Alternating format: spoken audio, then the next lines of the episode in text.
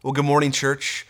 Grateful to be with you here at our online service, and we are continuing in our series that we are calling Redeeming Rest.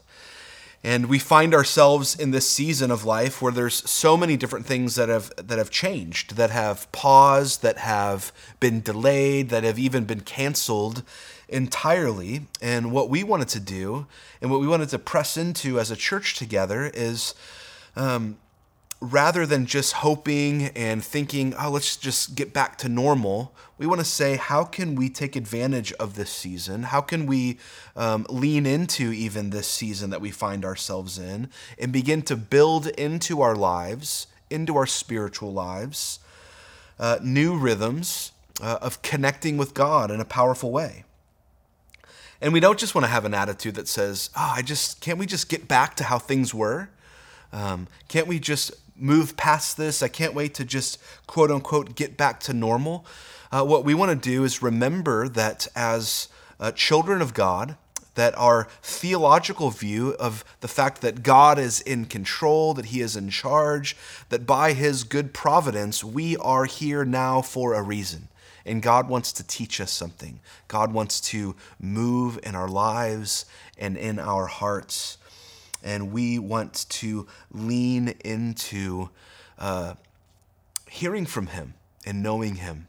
And so today we're going to be looking at this rhythm, or maybe uh, you like to call it a spiritual discipline or a pattern in our lives of uh, this idea of slowing down. Many of us find ourselves in a season that we have slowed down in some capacities. In other ways, we've ramped things up. But we want to look specifically as it, what does it mean as a child of God, as a son of God, as a daughter of God through Jesus Christ, to slow down a beat and to hear from God and to not be hurried from one thing to the next, not to always have something on the plate that's coming up, but to slow down and to hear from God most clearly and to create that space in our lives and so, just a moment ago, we heard from the Brownlees, and they read for us uh, the story of Mary and Martha. But before we jump into that text uh, that they read for us, I want to read us the story that comes right before that. Uh, it's a story that Jesus himself tells to his followers. And it's literally the verses immediately before or right before the story, that famous story of Mary and Martha. And it's also found in Luke 10. Luke 10, verses 30 through 37. In both of these stories, what we're going to see, and this story that we're going to look at before, is the story of the Good Samaritan. And I believe that these stories are together, uh, that they're back to back, that they're dovetailed together on purpose because we're to learn something about what's going on in these two stories.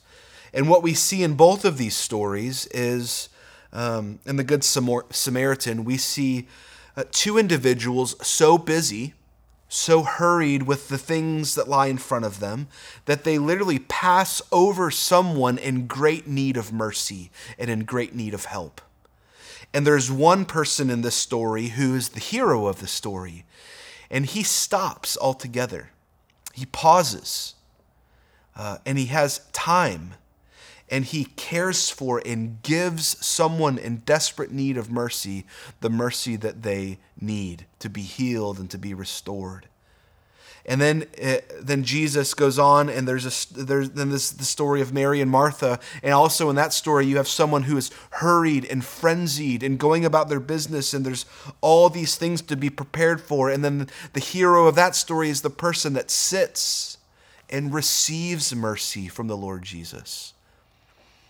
And so I think that both the, the, these stories are meaning to teach us something profound about this idea of slowing down, about this idea of um, discerning the still small voice of God and resting in the Lord and even being present to give mercy when we slow down and notice what's going on around us and to receive mercy from our Lord Jesus and not just be so busy about our day. So listen to these words in Luke 10, starting in verse 30. Uh, parable of the Good Samaritan. Jesus replied, A man was going down from Jerusalem to Jericho, and he fell among robbers, who stripped him and beat him and departed, leaving him half dead. Now, by chance, a priest was going down that road, and when he saw him, he passed by on the other side.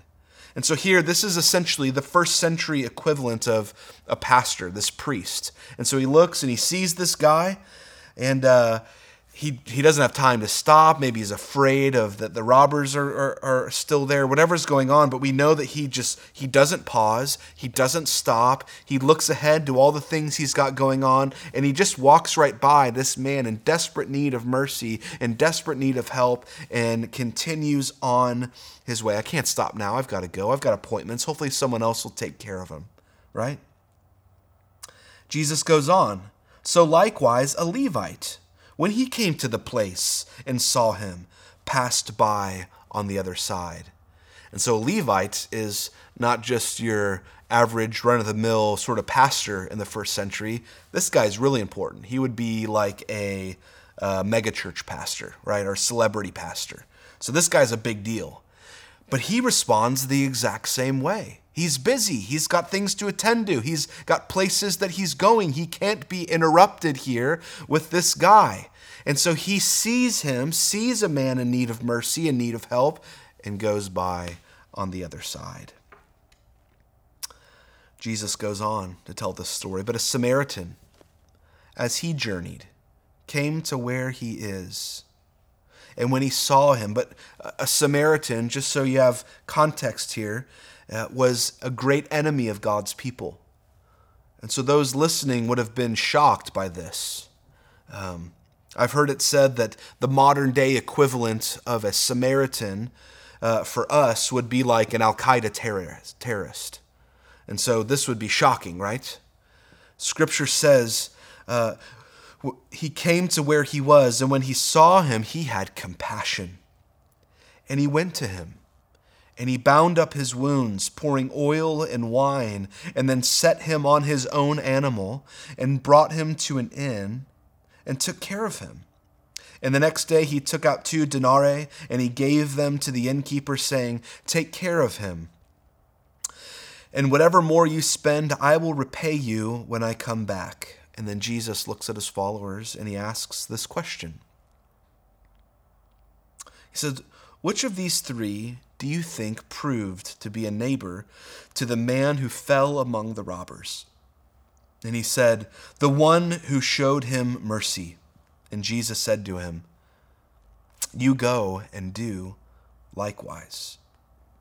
So the hero in this story is the one who slowed down, the one who even stopped, the one who showed a stranger mercy and Jesus told this story in such a way that there is really only one clear hero in this story.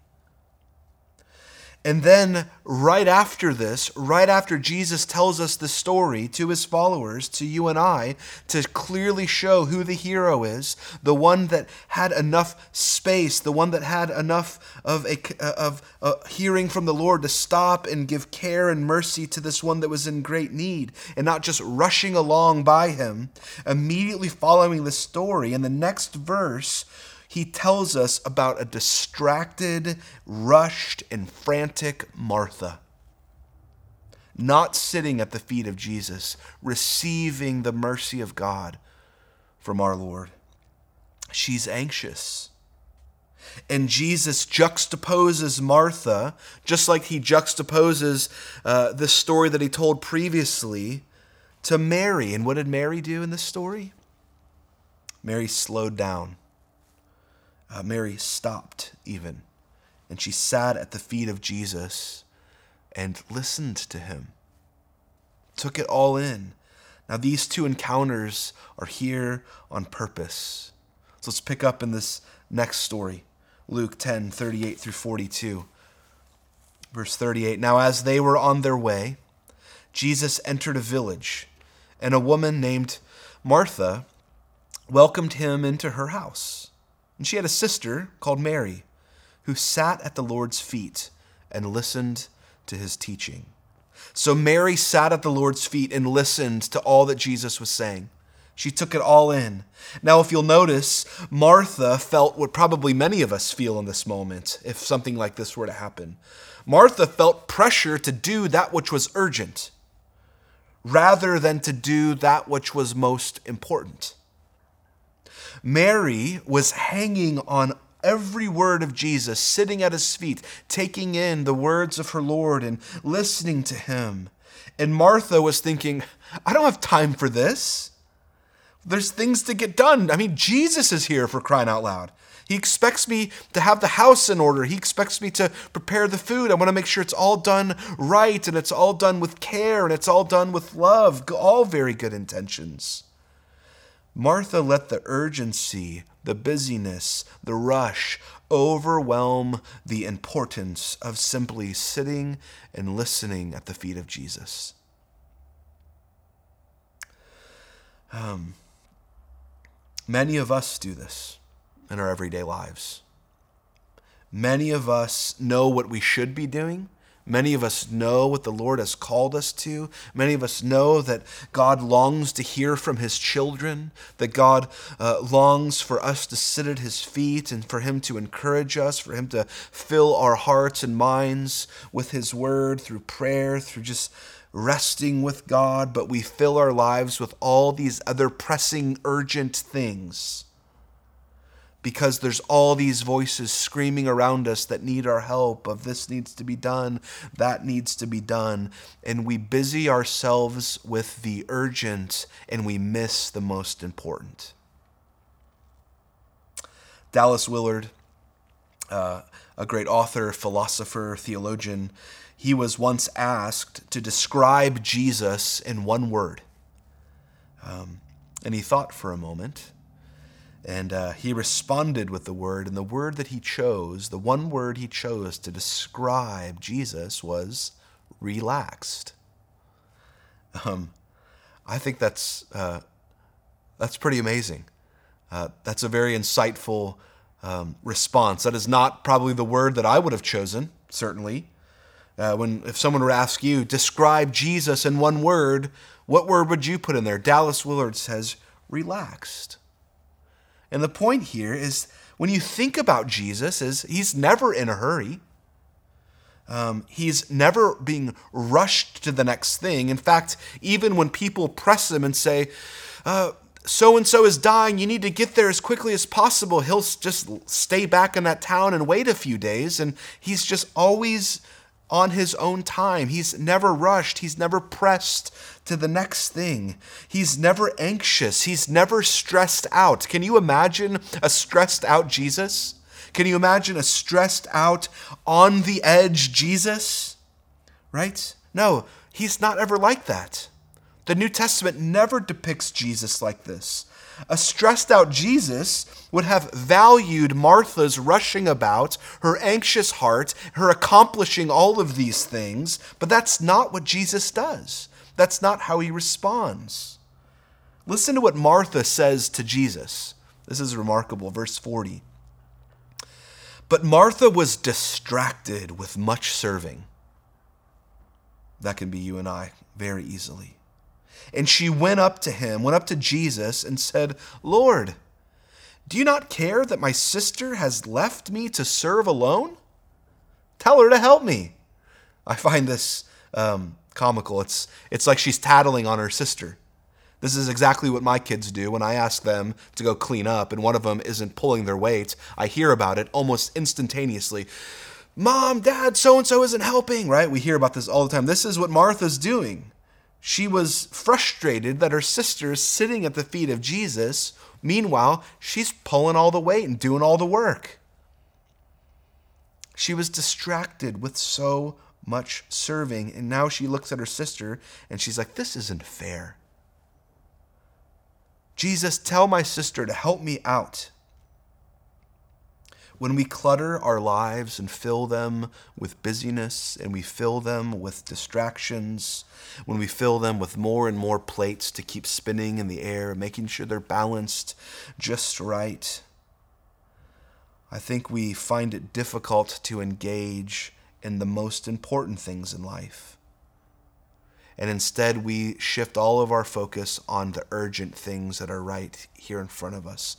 And I think Jesus wants us to understand, and Jesus wants us as God's children and God's people to be people that have some space in our lives, that understand what is most important, um, that focus on the important, not just the urgent. See, this spiritual discipline, if you want to call it, or this rhythm in our life, or this sort of spiritual disposition of slowing down, strives to strip away a lot of the distractions that most of us focus on so that we can we can see and we can rest in that which is most important. And that is sitting at the feet of Jesus, hearing from him, receiving mercy, being people that as we're living our lives and walking down the road, we can notice the person in great need of God's mercy, and we can step in as God's people and help. Martha was distracted by all that was around her. Right? Have you ever had these thoughts or have you ever said this out loud? Well, you know, the house doesn't clean itself. The food doesn't prepare itself. Someone's got to get to work. Verse 41. This is Jesus' response. The Lord answers her Martha, Martha, you're anxious and troubled. He calls out the disposition of her heart. You're anxious and you're troubled about many things. But one thing is necessary. This is such a profound shift in thinking. It's such a profoundly different way to live. Jesus looks at this overwhelmed, anxious, stressed out woman, settling for the urgent and missing out on what's most important. That was Jesus right there. Jesus sees these many things that are robbing her of the reality of worshiping and connecting with God. And Jesus goes on and he looks at her and says, Martha, know this Mary has chosen the good portion, which will not be taken away from her the good portion. I love that word picture. Mary has chosen the good portion. Church, in this season, and even when this season that we find ourselves in is finally over, uh, right now and in the days ahead, we have a choice to make as God's children. Uh, to, to, to either choose to busy ourselves and distract ourselves and fill our lives with the anxiousness that so easily takes over our hearts and minds, or build into our lives rhythms of slowing down, even stopping altogether like Mary and sitting at the feet of Jesus. That is the better portion, Jesus says. At the feet of Jesus is where our anxiety melts away. At the feet of Jesus is where we have space to receive the mercy of God. At the feet of Jesus, when we stay there, is when we walk about our lives into our neighborhoods, into the places that we work, is where we would actually notice those that are in great need of mercy and have time to go and help, to be the hands and feet of Jesus to them. I think about it like this um, this idea of margin. Now, margin is essentially just kind of the the blank spaces on the edges. It's the it's the fringes, it's the edges that have nothing in them. When you're reading a book, uh, margin is essentially all the white space that's against the black writings of the words and letters. It's the margins around the outside, it's the white space. And it's that white space and it's the margins and it's the white between the words that give the words meaning on the page. If an author just put from top to bottom, with no spaces and no margins, just word after word after word after word, and filled it to the brink, what would happen in that book as you tried to read it? the meaning would be lost. Without margin, there's no meaning. So that's the whole point. When you think about that, even in terms of our own lives, fitting more and more and more and more into the margins of our lives in hopes that it produces more productivity and better results, actually in the mean in the midst of that we lose meaning. We lose what we're supposed to be doing. We lose focus on that which is most important. Meaning is lost. And so, church, let's be careful not to just stuff more and more and more and more into the margins of our lives, but let's listen to the words of Jesus as we look at Mary, that she chose the good portion. She slowed down, she stopped, she wanted to hear from her Lord. So, this discipline, this way of living, uh, this discipline of slowing down, of even stopping if necessary, it requires something that's really hard for a lot of us to do. And it requires us saying no to create space. And saying no creates that white space because the solution is not, God, give me more hours in my day. The solution to finding rest, to redeeming rest, is to creating the space that we need, creating that margin so that when we encounter that person that's in desperate need of mercy, we have the space to stop and to help and to point them to Jesus. Slowing down allows you to sit at the feet of Jesus and find true meaning in Him and not being always anxious and busy and frenzied. C.S. Lewis uh, said it like this He said, Who you are in an interruption is really who you are. That's a very convicting statement.